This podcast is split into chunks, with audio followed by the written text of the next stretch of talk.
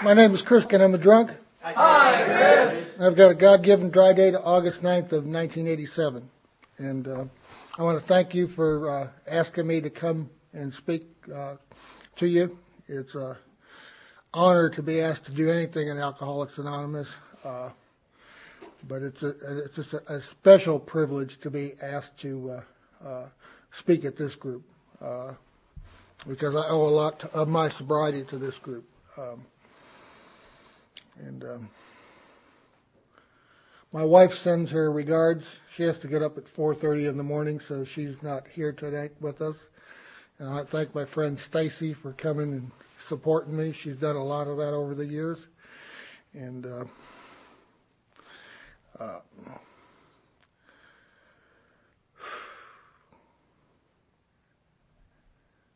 just been having a hard time figuring out what I'm going to say and getting started. Uh, I've been thinking about a lot of things over the last week, and uh, I thought I knew what I was going to talk about, and uh, today I don't have the slightest idea. but uh, um, I guess I ought to tell you why uh, it's such a privilege to speak in front of this group. Uh, I spoke here, uh, I guess, about six, almost six years ago, and uh, um, after the meeting, went out with the, uh, some of the people here, and I got to uh, uh, understand and to and to hear how this group got started, and how uh, uh, a small group of people got together and developed those principles uh, for how this group was was going to operate and what its purpose was. And a couple years later, when we decided to start a new group in Denton, I thought I thought of this group, and uh, we borrowed the uh, format for our meeting from the Big Book group, uh, but we uh, took a little bit of the spirit of this group into ours. And uh, before we uh, held our first meeting, we got together, and Stacy was there, and uh, we uh, attempted to establish the principles for our group. You know, uh, sure, every group has a purpose, you know, to carry the message to the alcoholic.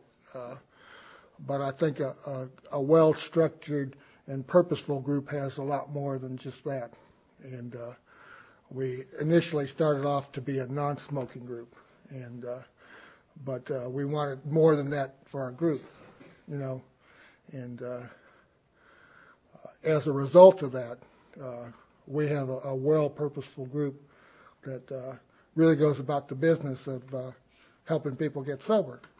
And uh, we're uh, it's kind of funny. We we we have two meetings, uh, and you're welcome at any time. We meet at the First Baptist Church on Tuesdays and Thursdays at 6 p.m.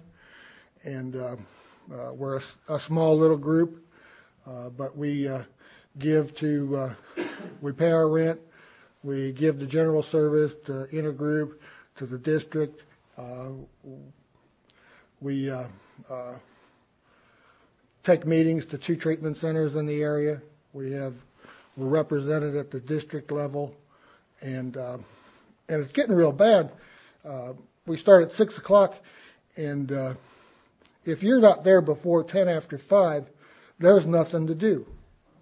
I mean, you almost have to break somebody's leg on the way into the room to get to be a, to to do something to service. I mean, that's the kind of group we have, and that's the same thing that I saw in this group. You know, and it, says somewhere in the book about uh, uh, God showing us uh, uh, how to create the fellowship we crave. You know, and I knew immediately when I came to this group that there was something here that I that I wanted, and uh, try to duplicate it in our own little way up there in Denton. Uh, so I'm eternally grateful for this group, and uh, I guess now that means I got to get started. mm. uh, a couple months ago, I was at a, a, a funeral for a, a, dear friend to some of the people in this room. Uh, uh, one of my uh, heroes, a very strong member of Al-Anon, Linda Lamphere. And at the something that caught me when one of the preachers was giving his his talk about her. He talked about uh, how much she worked at being a good person and understanding people and trying to be helpful and uh, for uh,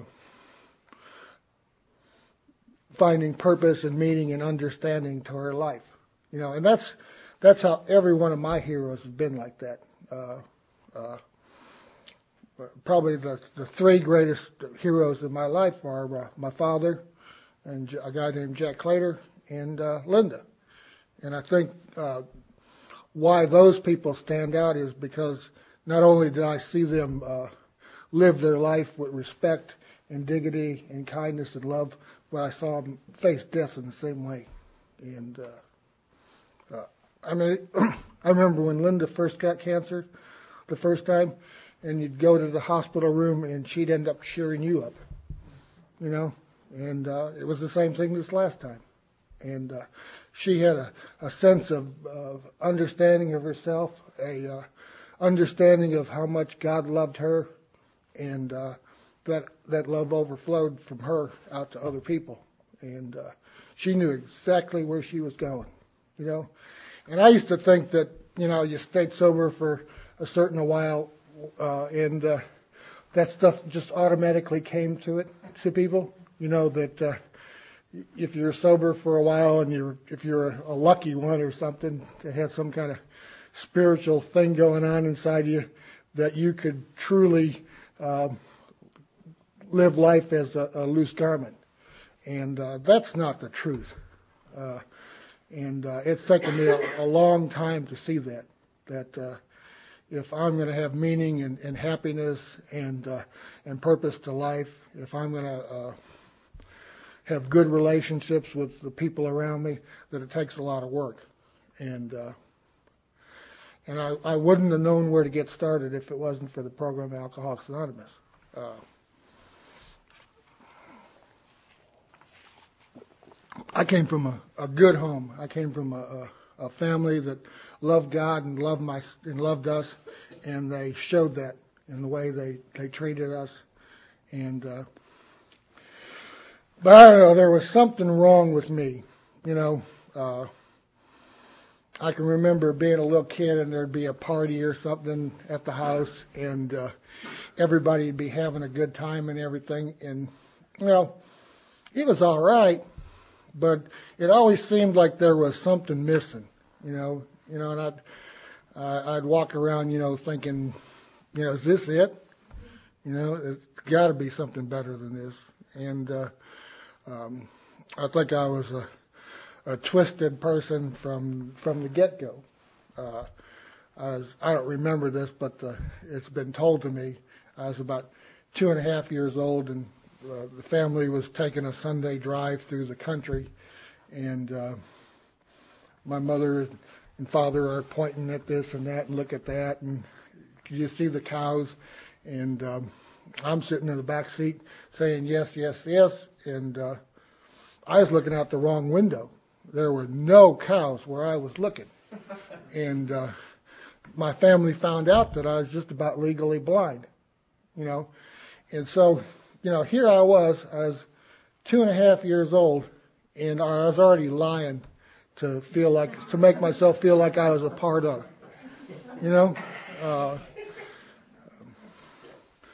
uh, and I, you know, I was uh, raised in a, in a, a good religious home, and uh, like I said, and I don't know if it was my conception of God when I was a kid. I, if I saw him as Santa Claus or something. I don't know, but it's for some reason um, either I asked for something and he didn't produce, or or something happened where I, uh, at an early age, uh, came to believe that uh, yeah maybe there was a God, but uh, he don't much care for me. And uh, by the time I was 15 or 16 years old, I'd come to the conclusion that God didn't exist and I had proof. Um, but uh,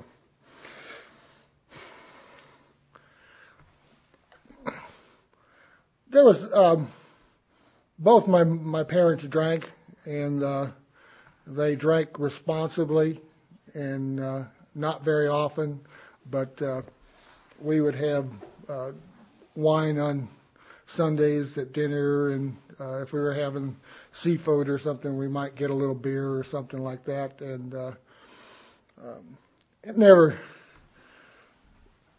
affected me one way or the other until I was about six years old. And, I, and, uh,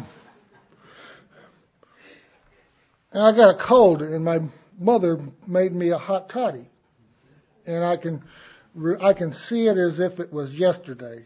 You know, the tea, and uh, she had a, a bottle of rock and rye, and it had the fruit floating in it, and the rock candy and stuff like that, that amber fluid, and it just looked marvelous.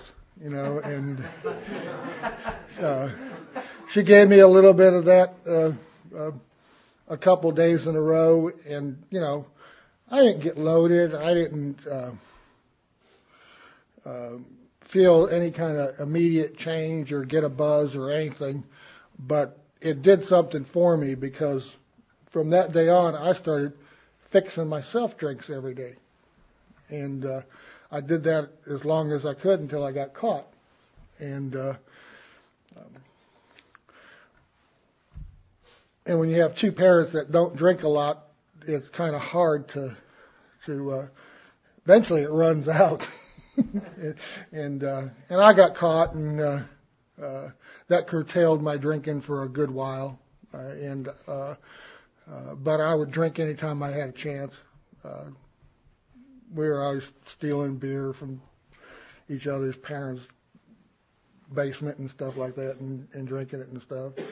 And uh, for my 15th birthday, I got a, a, a draft card and a, a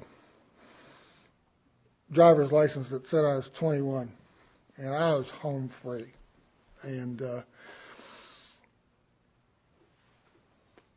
I immediately started blacking out and stuff like that, and having problems wrecking cars. And uh, I was thinking the other day, I got home one night and it was winter time, and there was about six foot of snow on the ground, and they tossed me out of the car and.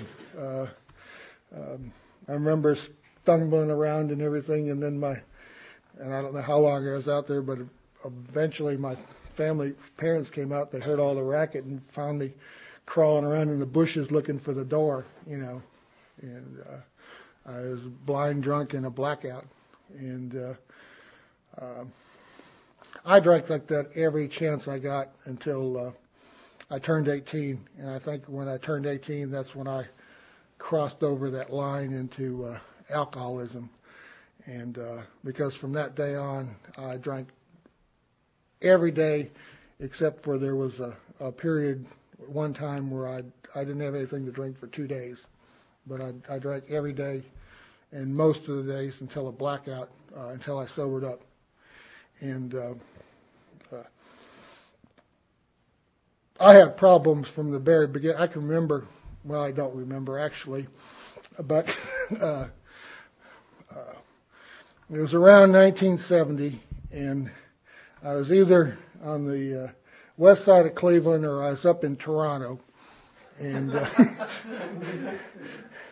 and I was either sitting in a this uh, English pub up there in Canada, or I was in this bar in uh, Cleveland that sold shots for 25 cents a shot, and uh, uh, sitting there at the at the bar with my bud, and he turned around to me and he says, uh, "You're washed up. You can't drink anymore."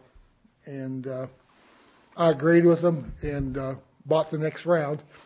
and uh, later that night, uh, I either got arrested across town for a DWI, or I got woken out of a blackout in the King Williams Hotel urinating on a stuffed wing chair. I don't remember. uh, I, I kind of missed the 60s, 70s, and most of the 80s uh, because I was drunk most of the time. Uh, but I I graduated from high school and uh, uh, I didn't know what to do. Um, I did know that I didn't want to go to Vietnam. Uh, and fortunately, I had a high enough draft uh, number that I didn't have to do that. But uh, uh, I went to college because uh, I'd been to school for 18 years, and that's all I knew how to do. And I was scared to death to go out in the uh, in the world and, and, and find my place and, and everything. And uh, for a long time, I said that I, I you know, went to college to uh, avoid the draft, but I I didn't. I went because uh, uh, at least that was comfortable for me, and and I knew I could, or at least I thought I might be able to do it because I didn't do too good in school. Uh, I graduated with a 1.9 cumulative edge. uh, the, the, uh, there were bets that I wouldn't live to see 16, and then they said maybe 17, and when I hit 21, they, pro- they said I'd probably live forever, and uh, and that's the way I live too. And uh, uh, I went to college. It took me six years to get out, uh, and uh, and I worked full time. I, I, I worked hard in uh, steel mills and foundries and construction, uh, and uh, made a good living and drank every bit of it away. And uh, um, you know, I've, I've, I always, I just wanted to be happy.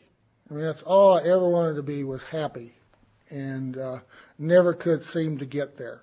Um, and and I always thought that this will make me happy, or if I drive this car, if I'm with this woman, if I uh, work here, if I go there, uh, that. Uh, if I make this much money, that life will be great. And every time I reached one of those things, you know, it was good for a little while, but then it went sour. And you know, and I'd always, you know, say this ain't it either. And uh, uh, I I became a pretty despicable person. Uh, I would do anything to uh, to fulfill my my need for immediate gratification, and that meant stealing. If I felt like hitting somebody, I hit them. You know, if I wanted something that belongs to somebody else, I took it. You know, I had uh, I put the moves on my best friends' wives and girlfriends, and uh, still I'd do anything to change the way I felt. And uh, uh, and I had morals, and and uh, and I was raised properly, but uh, uh, and and when I was young, there was a lot, a big long list of things that I would never do. And uh, by the time I got to Alcoholics Anonymous, there was very few things. And uh, and I'd do it the first time, and I'd have a lot of guilt and pain, and then uh, the second or the third time, it just didn't matter anymore, and it was easy. You know, just like going to jail. You know, first time it was embarrassing and it was uh, scary and everything, but after a while, it didn't, you know, it was nothing. And uh, uh, I guess around 1980, a, a lot of things happened. Uh, I was uh, working as a, a parole officer uh, up in Cleveland. Uh, I uh, and I was hooking up my prostitutes with my friends, and you know, I was dealing drugs, and uh, uh, most of the things that I was doing, they were had been in jail for, and and but I felt it was okay for me to do that because you know they were stupid, they got caught, or you know, some flimsy excuse uh, to, and I didn't hardly work uh, in the uh, wintertime, I, you usually found me in one of the gyms in town shooting hoop, uh, doing pickup basketball games, and in the summertime I was playing tennis. And uh, uh, many a time I called in for messages from the corner bar or from the bed because I couldn't get, I had trouble getting out of there in the morning. And uh, but uh, life was getting real sticky. Uh, I got in this job as a as a, uh, a parole officer, and I took my uh, secretary out for Christmas drinks, and she got pregnant. And, and, uh, and by the time this was known, I was uh, living with my boss, and she was married to somebody else, and uh, uh, a lot of my friends were dying left and right and getting thrown in, into prisons and stuff like that. And uh, I got a call from a friend, and uh, he said, uh, "You ought to come to Dallas. Things are really booming here." And uh, and I thought it was a good idea because I knew, you know, it was just a matter of time when they'd find me under some bridge dead with a couple uh, holes in my head. And uh, and besides, my boss really had spent a lot of time down in, in Texas and wanted to come too. So we packed everything up and uh, moved to. Uh, we lived in Arlington for a couple months while we traveled all over the state and uh, eventually settled in Austin and got jobs and stuff. And uh, um, pretty soon that romance started getting a little sour. Uh, uh, she liked to drink and she liked to party and stuff like that, but uh, not like me. You know, I was kind of on good behavior there for the first year or so, and uh, uh, she got tired of being the designated driver, of uh, being the one that had to worry, you know, who was going to get drive and get arrested, you know, and uh, and uh, it was causing other problems in our relationship and stuff. And then uh, in uh, November of, of 1981, uh, I got a call, and uh, my father had been hit by a drunk driver and uh, was laying in a coma in a, in a hospital. And uh, I flew up to, to Cleveland. It took me like 14 hours to fly up on a, some kind of milk run and stuff. And uh, uh, and that was the last time I saw him uh, until he died, and he stayed in a coma for a year. I just could not go and look at him. I couldn't uh, be of any help or, or service to the rest of my family because uh, I knew that uh, it just as well could have been me as that guy that killed him. And uh, what was uh, uh, a good man like him doing laying in the hospital with his half his head gone in a coma and uh, uh, a piece of dirt like me walking around the earth. And uh, at that, any controls that I had had on my drinking went out the window, and uh, uh, I was on a suicide run or something. And uh, uh, eventually, the you know the lady I moved down here, she threw me out, and we'd been pretty prosperous. We owned a couple houses and stuff like that, and uh, here I am. I've got two houses, and and I'm sleeping on the somebody's friend's couch, you know, and uh, and I did that for uh, about two years, and in in between there, there was a couple times when uh, we got to be, got together and stuff, and I remember uh, my last uh, drunk Christmas. I was really trying to get in the big house, back in the big house in the big bed, you know, and uh, took her to. We went to this road trip to uh, Colorado. We went all over the place, and uh, uh, I didn't get drunk the whole time. We were gone two weeks, and I didn't get drunk one time.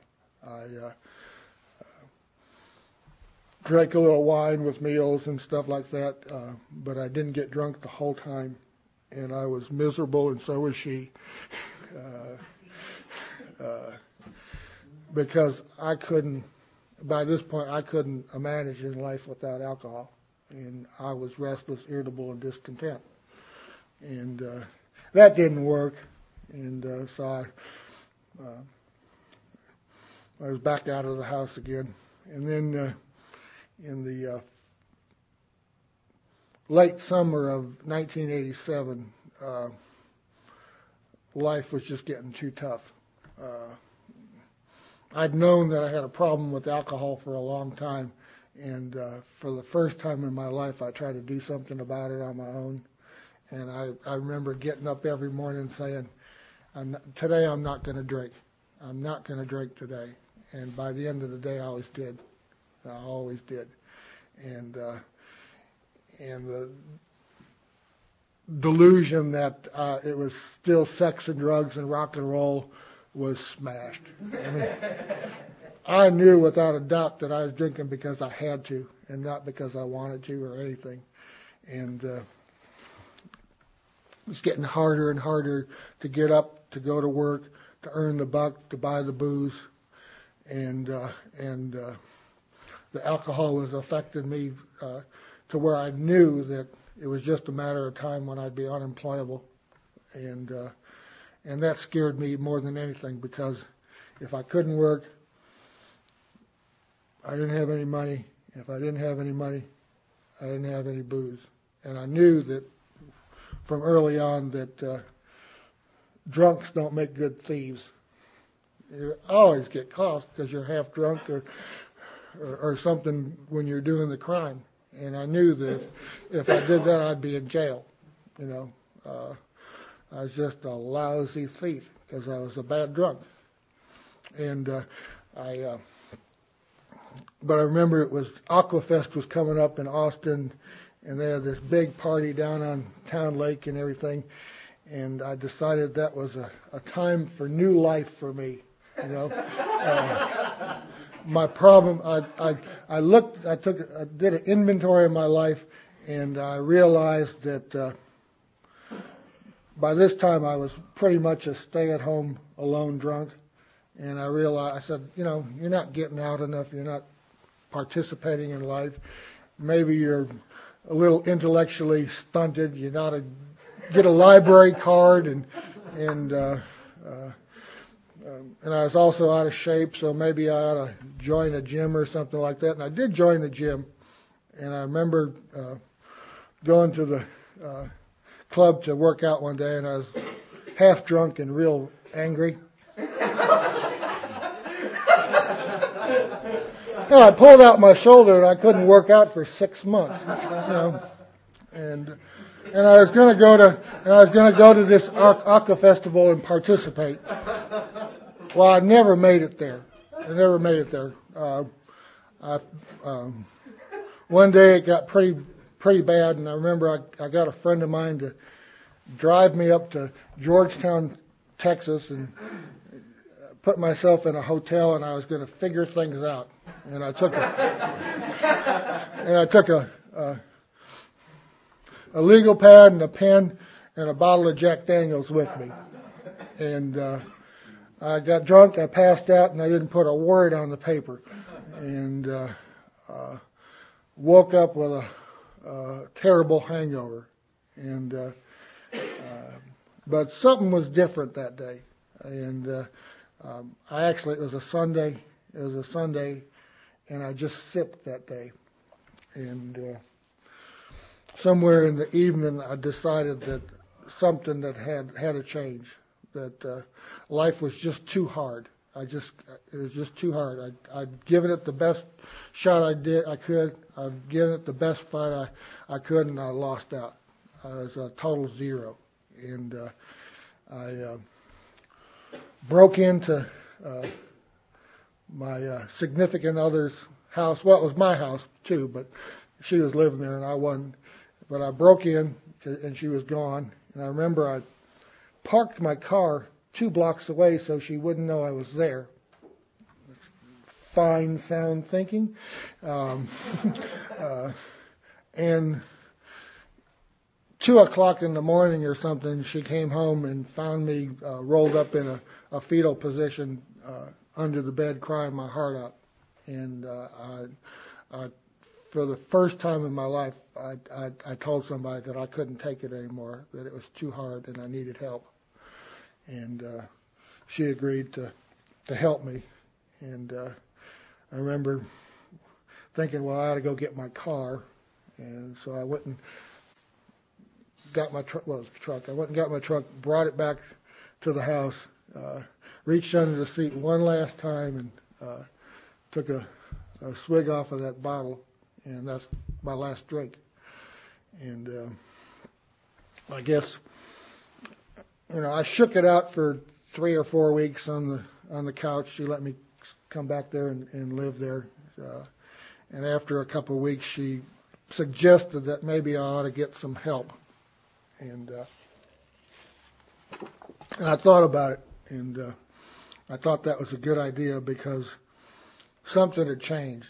You know, I mean, I was a daily blackout drinker, and for some reason, you know, I'd gone three weeks without a, a drink, almost four weeks without a drink, and I knew that absolutely nothing had changed. There was absolutely nothing different in in me, and that uh, I better grab on to whatever this was.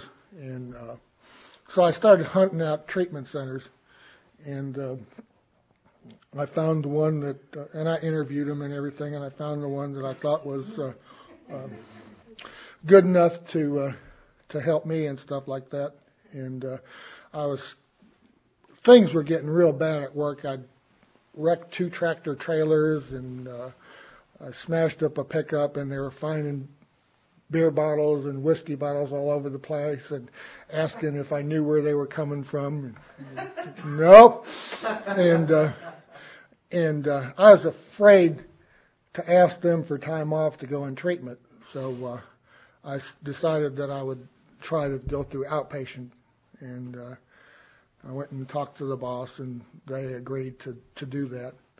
And uh, I found out uh, a couple years later the the counselor that worked on me he said that uh, he really didn't think that I was make would make it. He really didn't think I had enough up here to to uh, do it.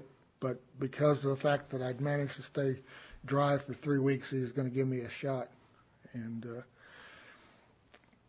the thing that, but and and I really need needed that outpatient treatment. But the the one thing that I got from them is when I was out there looking at all these treatment centers, every one of them said that as a part of their program, you had to go to three AA meetings a week. And so I started going to three AA meetings. Well, I started going every day uh, to AA meetings. And for me, at that point, it was a stopgap measure until I got the answer from this treatment center, you know. And uh, it didn't take too long for me to figure out that uh, um, my sobriety was going to come through AA and nothing else. And I'm appreciative to to uh, and, and glad that I had the opportunity to go through uh, treatment because I, I really needed it. I was a, a really uh, uh, introverted, angry person, and uh, uh, I needed it a lot. And uh, it took me a. I hear people say that their best day drinking, they wouldn't take their best day drinking over their worst day sober. And I'm going to tell you, if you hang around AA for about six months and only go to meetings, you don't know what hell is. uh, that was the worst period in my life. It was worse than any other time I ever had drinking. To uh, to be sober and to uh, have nothing to change the way I felt. And uh, um, I came in an atheist, and the first thing they started talking about was God. And I almost left AA because I I knew that uh, I didn't believe in God, and uh, if that was a requirement for this program, that I dead meat. Uh, but there was an old little old guy uh, named Woody Deal, and he said he used to get up at meetings and say, "My name's Woody Deal, and I'm an alcoholic, and I don't believe in any of this God crap, but I go to meetings and I help other alcoholics." And he'd been sober for four and a half years, and I said that if Woody can do it, maybe I could too, and uh, and I did. And eventually things got hard enough, and uh, and my everyday was painful enough that uh, I got a sponsor and, and, and started working the steps. And uh, uh, I think that pain has motivated me to do everything that I've ever done in Alcoholics Anonymous. And uh, I came pretty close to drinking a lot of times in those first couple of years, and uh, uh, but fortunately for me, and, and, and thanks to God's grace, uh, every time I came up to a, a situation where it was either do this or get drunk, I did what I was told. I I prayed to some God I didn't believe in because that's what they told me to do. You know, I went to meetings. I uh, and slowly something started to change in me. And I remember, um, I don't know if I had, I don't think I had a sponsor yet, but uh, I remember feeling kind of different. And I, I remember grabbing a, one of the ladies from the club after a meeting and asking her if I could talk to her. And I started telling her how I was feeling. And uh, she called me a, a name that I can't repeat here, but she she said uh, that serenity. What I was feeling was serenity, and it was so foreign and weird to me that I didn't even know that it was a good thing. And uh, uh, she did me a great service. Uh, she lived right around the corner from the club, and we went over there and, and she got me down on my knees, and we did a third step right then and there. And uh, you know, I'd been using my unbelief in God for not moving on to the other steps, and uh, the third step was gone, so I had no excuses. I mean, the way they explained it to me is to do the steps, second step, all you got to know is you ain't God, and uh, to do the third step is is only to make a decision, and that's to work the the remainder of the steps. And so I soon after that I I got a sponsor and uh, within the first year of sobriety, I uh, worked the steps, and I remember thinking.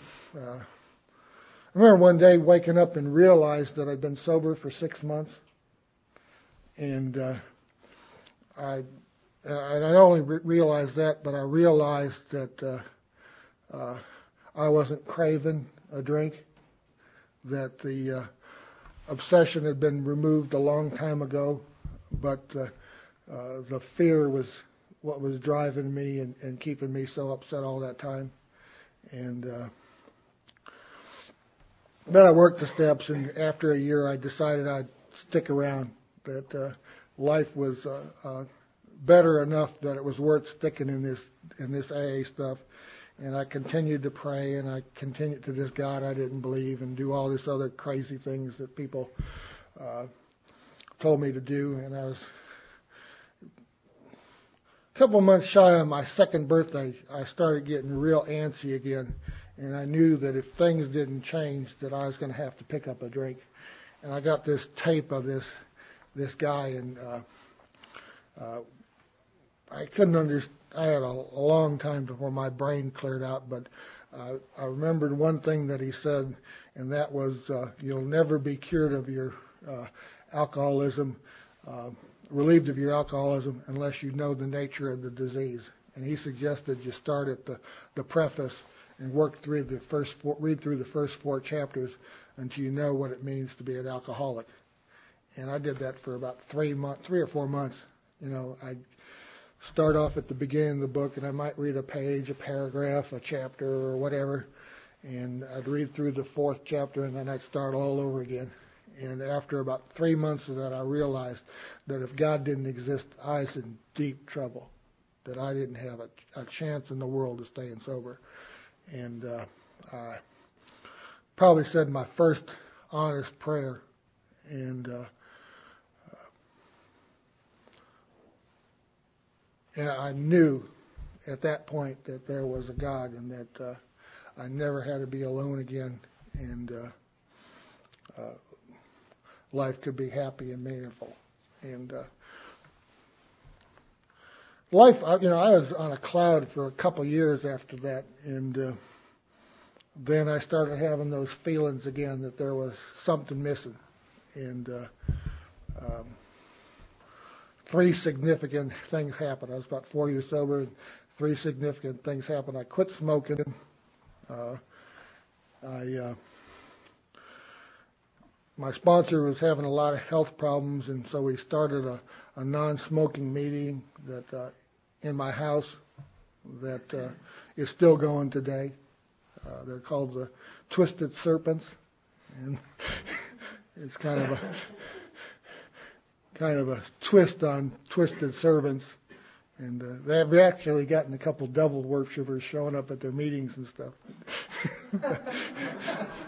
but uh, we started this little group, and there was six or eight of us, and we met every week, and uh, we got so close to each other that uh, every one of us knew exactly what the other person was doing, what they were feeling, and uh, uh, I've never felt a fellowship that close, you know, before or after.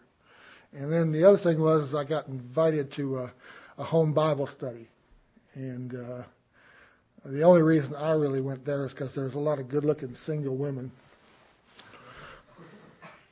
Well, no, that's not exactly true. These people had something that I wanted. They had the the gleam in the eye, and they were happy, and they were busy, and they had purpose and meaning to their lives and stuff like that. And uh, it was just a bunch of, mostly a bunch of drunks that wanted to learn a little bit about Jesus. And there was no pressure to be saved or born again or nothing. It was just to uh, to learn a little bit more about uh, Jesus. And uh, in the course of, a, of about a year, I absolutely fell head and over heels with Jesus Christ. And uh, that has probably been the biggest change in my sobriety uh, to date. And uh, uh, I have never questioned uh, whether I can be sober the rest of my life. I've never questioned uh, what's going to happen when this world is is over with. I've never questioned the love and, and uh, uh, the grace of God again. And uh,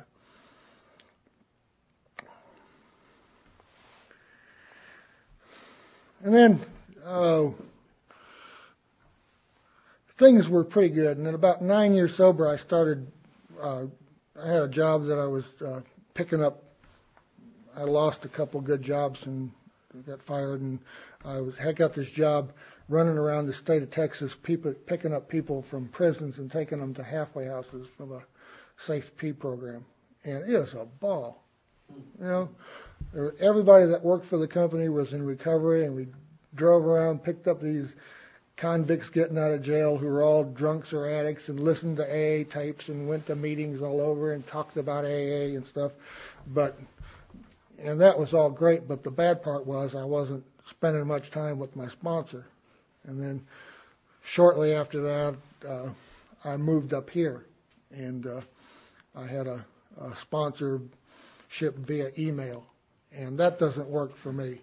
Uh, I need constant and direct supervision, and and it took and it took that experience uh, to to know that, you know. Uh, and I got up here and I was lonely and uh, nobody I didn't fit in. Nobody liked me at the group and I didn't like them. And uh, I got hooked up with a newcomer and uh, you know that went well. Uh, uh, but uh, it didn't work. But uh, I think that that woman was the first person that I was ever able to love unconditionally and to let them go without clawing their back and chasing them all around town and stuff like that. And uh, uh, but life got crazy, and, and I knew it was crazy, and I finally got myself a sponsor here in Dallas, and uh, um, he didn't tell me anything, but uh, he demonstrated how to live and uh, um, you know, I'd tell him what I was doing, and he said, "Yeah, yeah, yeah." And, and but I saw him uh, active in service, active in his group, and and uh, and I started to do that stuff too. And uh, in a short time, uh, uh, my sobriety turned around, and then uh, um, I haven't slacked since. Uh, but Another result of that failed relationship was I was sick and tired of settling for second best, you know, and taking the easy way out just to gratify myself and to to not have to feel alone or uh, uh, and I decided that uh, I wasn't going to do that anymore. And I did a inventory and uh, I came up with the uh, the partner uh, of my dreams. And uh, decided that I was never again going to settle for second best. And uh, it was tough. You know because there were lots of times when I was lonely and uh, feeling sorry for myself and and uh, horny I mean, I was, uh, and uh, you know, and I'm 10 years sober, and I'm 12 years sober, and I'm 13 years sober, and I'm saying, God, when's my turn? I've been a good AA, you know. I see these people coming in and they're sober for five minutes, and they find the person of their dreams, and they live happily ever after. You know, what's wrong with me? And uh, but I stuck to it, and uh, and uh, it took a couple years, and I, I finally found the, the right woman. And I think what was happening was that uh, I had this uh, person that I, I wanted to be uh, to be with, and it took me five years to become the kind of person that somebody like that would uh, be interested in. You know that uh, I was. My goals were a lot higher up than I was and I, and I really, I really needed to become a person that somebody like that would be, would be interested in, and that happened. And uh, uh, we were able to stay uh, celibate until we were married, and I learned that from a guy that used to come to this group. Uh, that he was able to do that, and I thought, well, if he can do it, maybe I can do that too. And uh, and it was difficult, and uh, we uh, studied the traditions and we studied uh, uh, the songs of Solomon, which uh, comes out of the, the Bible. And it tells you how to pick your partner, how to date, how to fall in love, how to treat each other, how to grow old each other, how to fight, how to fight fairly, you know. And uh, armed with those kinds of stuff, we uh, forged a relationship, and uh, it was a pretty good one and we got married. It'll be two years in uh, on March the 9th, and uh, I thought I had it made. You know, I'd done all this work, and I'd arrived just like every other time in my life. But uh, the first year of marriage was the hardest thing I've ever done, and I thought being honest and developing a relationship with that person was hard, but living with them daily. Uh, and uh, being honest and compassionate and uh, a good partner and uh, applying the, the, the principles of this program and the, the, the traditions in my relationship about the unity of of uh, of the, the the two of us as one being more important than her and I as individuals. And uh, uh, it's been a crazy, crazy year. And uh, it seems like it gets harder and harder, and I think that's because the uh, through inventories and and uh, and uh, seeking God's will in my life and, and and direction and everything, I have a better understanding of myself than I than I ever did, you know. And I, when I got sober, I thought there was a half dozen things wrong with me, you know. And now there's bushels. I see bushels, and uh, uh, but I, I know without a doubt that uh, uh, God has the very best for me in, in store. And it's just a matter of me trusting Him enough and allowing Him to demonstrate His uh, faithfulness in my life. And He does it every time. And I fight it every time too. Uh, this faith and, you know, I hear people say you can't have faith and fear in the same place and everything like that, and that's a lie. Uh, uh, I can have faith and fear, uh, but what I need is courage, and uh, that's what the, the heroes in this program have taught me the courage that uh, despite the the fear, despite the, the, worry, the uncertainty, that I can uh, step forward, uh, knowing that God will take care of me, is uh, is the way it is, is the way to live. And uh, I'm about out of words, and I want to thank you for inviting me, and I hope to come back again.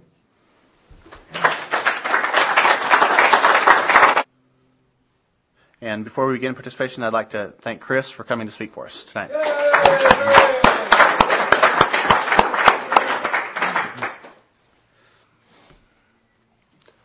Steve.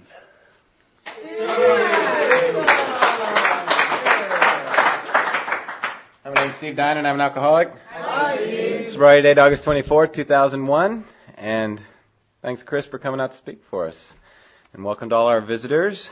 And guess it's been a good week this week. You know, I guess the thing I was thinking about just before the meeting was this idea of sponsorship and just the, you know, how much of a God deal it was for me that I came into a group that believes in strong sponsorship because I know that my MO was to come into AA and look good, get back with the wife, you know, show her I was doing something about my drinking and then, you know, fade away again. And, and, you know, the idea of getting a sponsor just didn't make sense to me because that required a lot of courage to go up and ask somebody, "Hey, will you help me out?" You know, and and um, you know, my attitude was I'm not a people person, and and that that won't work for me. You know, it might work for some of you guys, but my case is different, and this is why. And, and I see that a lot now, being in the program of Alcoholics Anonymous. I see a lot of guys come in, and it always seems like they always pick one thing and say, you know, here's why I'm different. You know, and and it seems like if you can get past that, if they're desperate enough, and you can get past that, then it seems to go much smoother after that anyway. Um, again, just this this idea of sponsorship. You know, at Tuesday night we took that meeting out to Wilmer. You know, and um, and you know when we were talking that night, just just to see the guys. You know, afterwards, after we all shared our stories and then started opening it up for questions and answers, we get a guy that jumps out there and you know decides he's going to do the same thing we did and just tell his story. And uh, you know, the family wasn't real, you know, told him, "Hey, wait a minute, you know, what are you doing? What what's your question?" And he says, "Oh, I don't have a question. I was just doing what these guys were doing. I'm sorry." But then he continues on and he doesn't and and people start laughing and he gets so mad. You know, he just turns bright red and you know, talks about writing them all up and you know, and then you know, leaves the circle. It was just but it was a disaster, you know. And I was like, "Man, if he only had a, a sponsor that could tell him, you know, break through his delusion." But you know, it's easy to see it, you know, for me to see it in somebody else, but I can't see the delusion in myself, and that's, you know, I can guarantee you, for me, me to work through the steps of Alcoholics Anonymous and do the things that I that my sponsor walked me through, I can guarantee I wouldn't have done it that way. You know, I just I had no clue. For that, I'm very grateful. Thanks.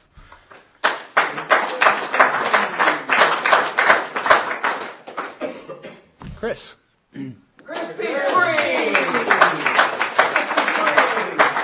My name's Chris, and I'm an alcoholic. Hi, I've been sober since December 20th, 1988. Uh, I was too was thinking of um, Cornell.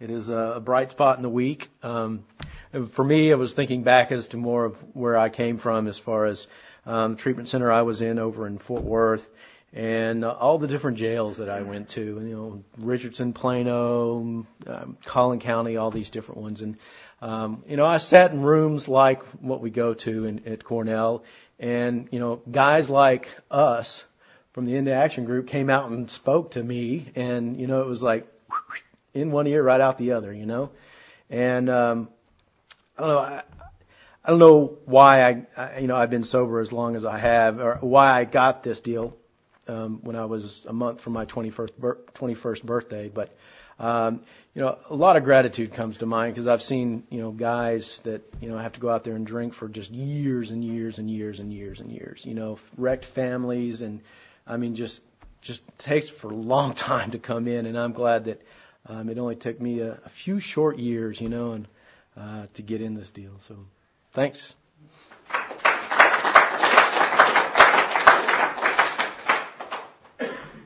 Rebecca. Rebecca!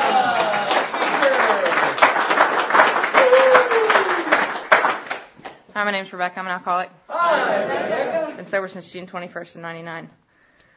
Boy, I'm like nervous. It's been a while since I've been up here. Um, I had a good week this week. Um, been thinking a lot about my program and and uh, what I need to do different, what I need to go back to, and you know, you get into a comfort zone, you know, and just, you go to go to meetings that you always go to, and you know, I think I've I've recently been feeling like I need something more. You know, I haven't been sponsoring anybody for quite a while. Um, and there's a lot of girls that, you know, around my age at, at the group that I try to be an example to. And, you know, I watch them and watch what they're doing, and they are doing pretty much exactly what I did when I first got sober, and that's just not drink, you know. And um, there's nothing I can do but be an example, you know, and hope that um, they'll reach out. And it's it's really hard because I want to work with, you know, new people, and every time I work with somebody new, it just lights a fire in me for Alcoholics Anonymous.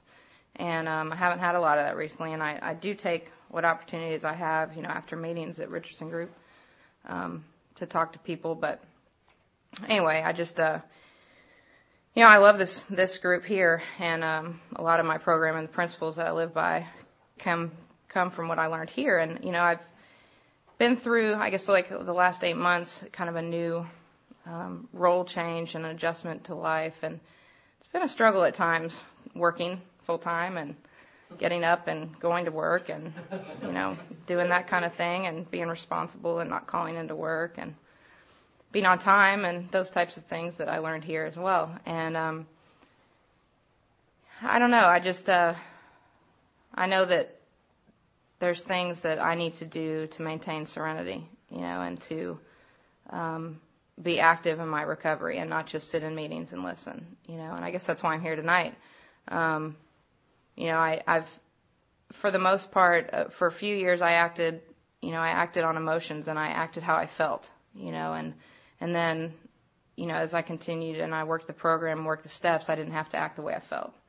And I guess lately I've been noticing that I that I have gotten back into that again. You know, kind of acting on emotion and feeling. And um, you know, I, I know what what that get where that gets me. Self will run riot. You know, when I get into self will and running the show, things fall apart pretty quickly. And um, you know, life's been good lately, and and work is fabulous. I'm blessed to, you know, do the job that I always dreamed of. You know, take care of kids, and there's so many blessings in that um, that I couldn't have done without Alcoholics Anonymous. And I recently got a, a sponsor that sponsored me when I was 19, um, when I was going in and out of the program for a couple of years, and she she calls me on my stuff, and it's it's a good thing. Um, for a while, I had a sponsor just to say I had a sponsor, and that was all she was. Who's your sponsor, Jessica? What do you do? Um, well, you know, we get together and we talk, you know, and that was about it. And that really just doesn't get me anywhere. Um, it doesn't it doesn't further my program, you know. And so anyway, I'm I'm glad to be here tonight and glad to see everybody. That's all I got.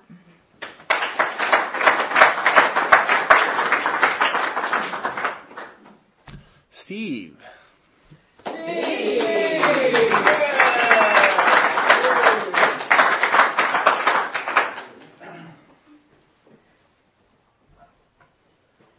I'm Steve Connor. I'm alcoholic. Hey, Steve. Sobriety date is February 16, 2004. And I've heard some of the guys talking about going out to Cornell this week. It's been the highlight of their week. And Cornell, too, was the highlight of my week because I was released on Monday. So it's been a, uh, it's been a beautiful week and, uh, I'm glad to get out of there. But it's good to see, see some of the guys from there. They're still doing good. And, uh, for me, it's been a, uh, it's been an interesting week so far. I've had some things come up already. Uh, you know, I've been locked up for the last 13 months in and out of county jails and in Cornell. And, uh, immediately now I've been back for about four days and uh, I, uh, relationships are being a big problem. I had me a little date set up tonight, a little AA date I thought tonight, and uh, as you can see, I'm by myself tonight. My sponsor gave me some direction this morning and told me that that might not be a good idea since I've only been out for like four days, and I should probably concentrate more on my recovery than uh, on women. So uh, that's I'm taking. You know, I'm I've at least I can listen to that kind of stuff today, even though I don't want to all the time. It has to come first, and um, I'm just grateful to be here tonight. Allow me to tell me the truth that I've been through that can give me some good direction because uh, I need it. I'd be lost without people like you and places like this for me to. Uh, I'm just grateful to be here. Thanks for letting me share.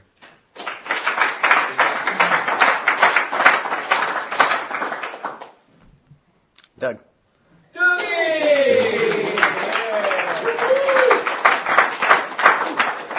Thanks. My name's Doug Gibbs. I'm an alcoholic. Hi, Doug. I've been sober since December 27th, 1999. And Chris, I'm looking forward to your talk. And it's good to see Chris and Rebecca, another Pearce High School person, by the way. It's half the room almost.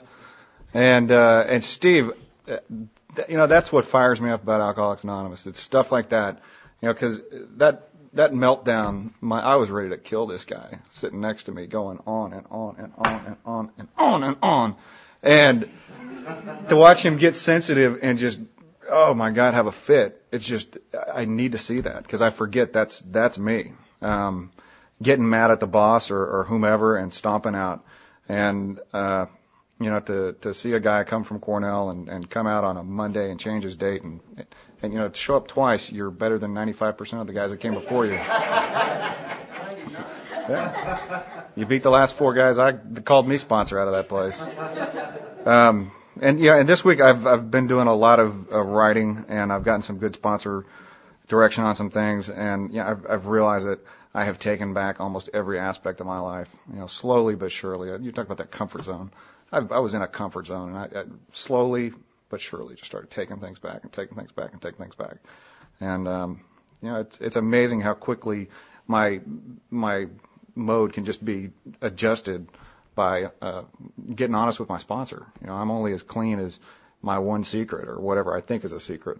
So I am glad to be here. Thank you.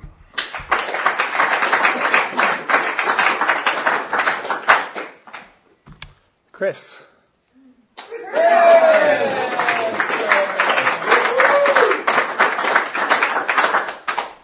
I'm Chris McGinnis. I'm an alcoholic. Hi. Hi. I've been sober since January 25th of 91. Chris, it's good to see you and looking forward to your talk. Um, it's been a interest, interesting week for me. It's been busy, and um, I really liked what the new guy had to say, and um, I just know how important it was for me to, when I got out of a halfway house or anywhere, was to get right into the AA meeting, and um, a lot of people didn't don't do that, and we drift away real fast right after that. But um, that's how I stayed sober the last time. Was just jumped right in the middle of AA, and um, you know I'm um, had um, was our anniversary on Sunday, and the ex-wife was right on time. Called on our anniversary to discuss everything that she can discuss about child support, let's name it, everything. So, you know, I was so so angry, and um, at that same time, um, I got a call from somebody in this program, and it's someone with a lot of years of sobriety, and um, you know, God works those ways because you know she she has experience with an ex-wife, and uh, and you know, and I was I was able to act right, and you know, um, to calm down and to have, um, you know, not act in the way I've acted in the past, and um, and then some alternate plans that maybe we can try when those situations come up. But um, the, you know, the good thing is that um, I've learned. Um, principles and I've got some decisions, some hard decisions to make. And I was thinking how difficult decisions always have been for me. Either I just never get around to making it or I act on my feelings like you're talking about. I just act and and make a rash decision and so I'm kind of, and I'm walking through some people with that, with some uh, direction and some, and a way to do it right, you know, and because uh, I, I think the longer I stay sober, the more I become uh, willing to listen and to follow what the people before me, those that have what I want, you know, and and um, and that gets me excited about Alcoholics Anonymous, is to um, see those people who are really working that program. Like a lot of people, you know, everybody's enthusiastic here, and they're really working that program and living it and um, been in the program long and a long, long time, and and still come to the meetings and. Um, you know, and that just keeps me going. That just keeps me wanting to grow and move forward. So, thanks. Glad to be here.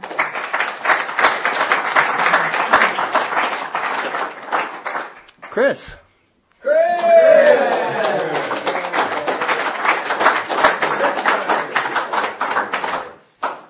Chris Hatfield, alcoholic. Sobriety date's February 10, 2003. Second time I hit him about did him in. and for that, I'm, for that, I'm about as grateful as I know how to be. Alcoholism is some sick, some sick stuff. It really is. It's cunning. It's, it's very cunning. And the experience I've had in the last two days, it, it shocked me. It really did. There's this little old lady that lives next door to us. She passed away. Thanks. I mean, uh, Valentine's, and uh, I've known her for the seven years I've been there. Talked to her every day. She'd come outside and come over and get our dog and play with her. And uh, the night before she passed away, I took her some fruit and some hot chocolate and stuff. It was cold outside. And uh, next morning, she passed away. And she didn't have any family, and all she has is an older sister, and she's like 80, 87 or 88, somewhere around there. And uh, I asked her if me and my other neighbor could help her clean the house out and stuff, help her clean up. And while we're in there cleaning out this house, she knows I'm in Alcoholics Anonymous. She's seen me in a suit, and she's asked me where these meetings were and what all I what I do. And uh, I've told her my story. And I, I really never had an inkling that this lady was an alcoholic. I really didn't. She wouldn't. You'd never known it. Just like Grandma, everybody had, the great grandmother. Anyway, we're in here cleaning out this house, and we started pulling these boxes out from under our bed, and there's just old boxes and sacks, and inside these boxes and sacks, there's tequila bottles, and there's vodka bottles, and there's Thunderbird bottles, and pretty green ones. and I, I, I never realized it. I mean, it's it, it just just it just stunned me. It really did. And uh, like today, I was I had a year's sobriety last last week, and it still stuns me the way alcoholing is so cunning and baffling. I think I ran through 26 to 32 this morning. I, I, I can't remember a thing I read. I mean, that's how alcoholism does the brain. And you drink too much, you lose a little, or maybe more than a little. I, th- I think I think Alcoholics Anonymous for sponsors someone that, that is able and willing to tell me what I'm doing wrong, and to give me some sort of discipline and correction and accountability for the things I do, and that asks me, "What did you do today? What did you read this morning?" And thank you.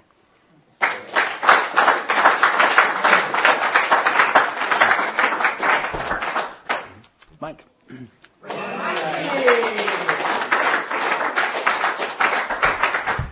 Thanks, Danny. I'm Mike Erickson, alcoholic. Hi, everybody. July 19th, 87 is my sobriety date, and I'm so glad to see my friend Chris here. We usually greet each other. You know, the Bible says greet your brother with a kiss. It really does say that, and we take that quite literally. Uh, Chris always greets me with a big sloppy kiss, and tonight we had to forego that opportunity, so I'm kind of sad. I got a little sickness, and I didn't want to pass it on to him. But uh, I'm glad to see you here. We've uh, we're in the same class. We're both from the class of '87, and there's not uh, there's not a lot of our class still running around. You know, as a matter of fact, probably if you're you know when when when I got here in '87, there were a lot of new guys. There's a we've got a class of '04, of which you're a part of. You know, and uh, if you stay here any given amount of time, you're going to watch your class members just fall by the wayside. You're just going to watch them fall off by the wayside. You're going to watch most of them go that way. And that's the, Chris talked about it. That's the tragic thing of alcoholism. It never goes away. It never goes away. It stays right here and gets stronger and healthier. I mean, Rebecca talked about it a little bit of how quick it is to let the brain, whatever, whatever feeds our peculiar mental twist, you know, lets us just sit back and go, whatever I'm doing is okay. Or better yet, man, this is too much. And uh, you know, I was uh, in my prayer and meditation. It's been really sticking on me this week of of this idea of how clueless I really am about my defects of character, about how really how little I know about my state. Uh, and that I live in this delusion sometimes that I think I'm doing everything that an AA member should be. You know, that I'm really doing the, what the book says. And I go and I do a little more research and I find out, Jiminy Christmas, man. When was the last time I've done a 10 step inventory? When's the last time I really looked at my defects of character? When's the last time I really looked at where pride was running rampant in my life? When's the last time I really, you know, got back? And, and what I find is that, man, if I don't have a sponsor, I'm a dead man. Because alcohol is ali- alcoholism is alive and well in me. It's alive and well. And it's just waiting for that little creek where the weakness is just enough to say, okay, we can do it, and here's how. I can I can drink this time, and here's how I'm going to do it. Or I can get away with it, and nobody's going to know. And uh, you know, I'll tell you what. There seems to be a spiritual axiom in my life that what I give, I get back. And I think it's funny it happens to you guys too. You know, the benefit. I've been working with this guy for a long time, and uh, you know, he's had some problems in in uh, in certain areas, and uh, has just struggled and struggled and struggled with these problems and has not been willing to surrender to it yet. And man, this morning I get the phone call from you're not going to believe what happened in my life. You know, and it's one of those, ooh, what you sow you reap, huh, buddy? And it made me grateful. You know, it made me grateful first that I'm not him. That's one of the great things about sponsorship. It made me grateful that I am not him. I don't want to be any of the guys I sponsor. Then again, I don't want to be my sponsor. Right? I want to be me. That's all. That's all. That's all today. That's not a bad way to walk through life. You know, I just want to be me. Um, but I'm grateful for the experience of of uh, of see by sponsoring what it does is it points out my defects of character. It allows me to see me a little more clearly when I talk to you guys. It allows me to see more see myself more clearly and more objectively. And then I take those things because I said, watch the mistakes you make and go, gee, many Christmas, I guess I'm doing a little bit of that too. And I end up taking it to my sponsor and clearing, you know, Doug talked about it, clearing the wreck, clearing it out, living with a clean slate, man. There's no, no better way to go than living with a clean slate.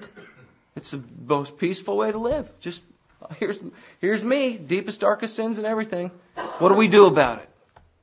Oh, okay. I'm willing to do whatever you ask me to do. Wow, what a great way to live. It's the freest way to live that I can think of. Okay, what do we do next? My my grand sponsor says that all the time. He tells that to new guys. We watch him at the book study. He says, "Hey, I just got to learn th- one thing. There's only one question you got to learn. Okay, spons, where do we go next? And if you can master that one, wow, it's you know, it's pretty much a downhill ride from there. So I'm glad to be here with you tonight. Thanks.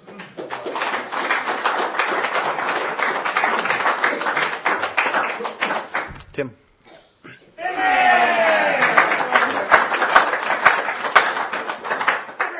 Thanks, Danny. I'm Tim Moore, alcoholic. And my sobriety is June 14th, 1994. And uh, thanks, Chris, for coming out. Looking forward to hearing you talk.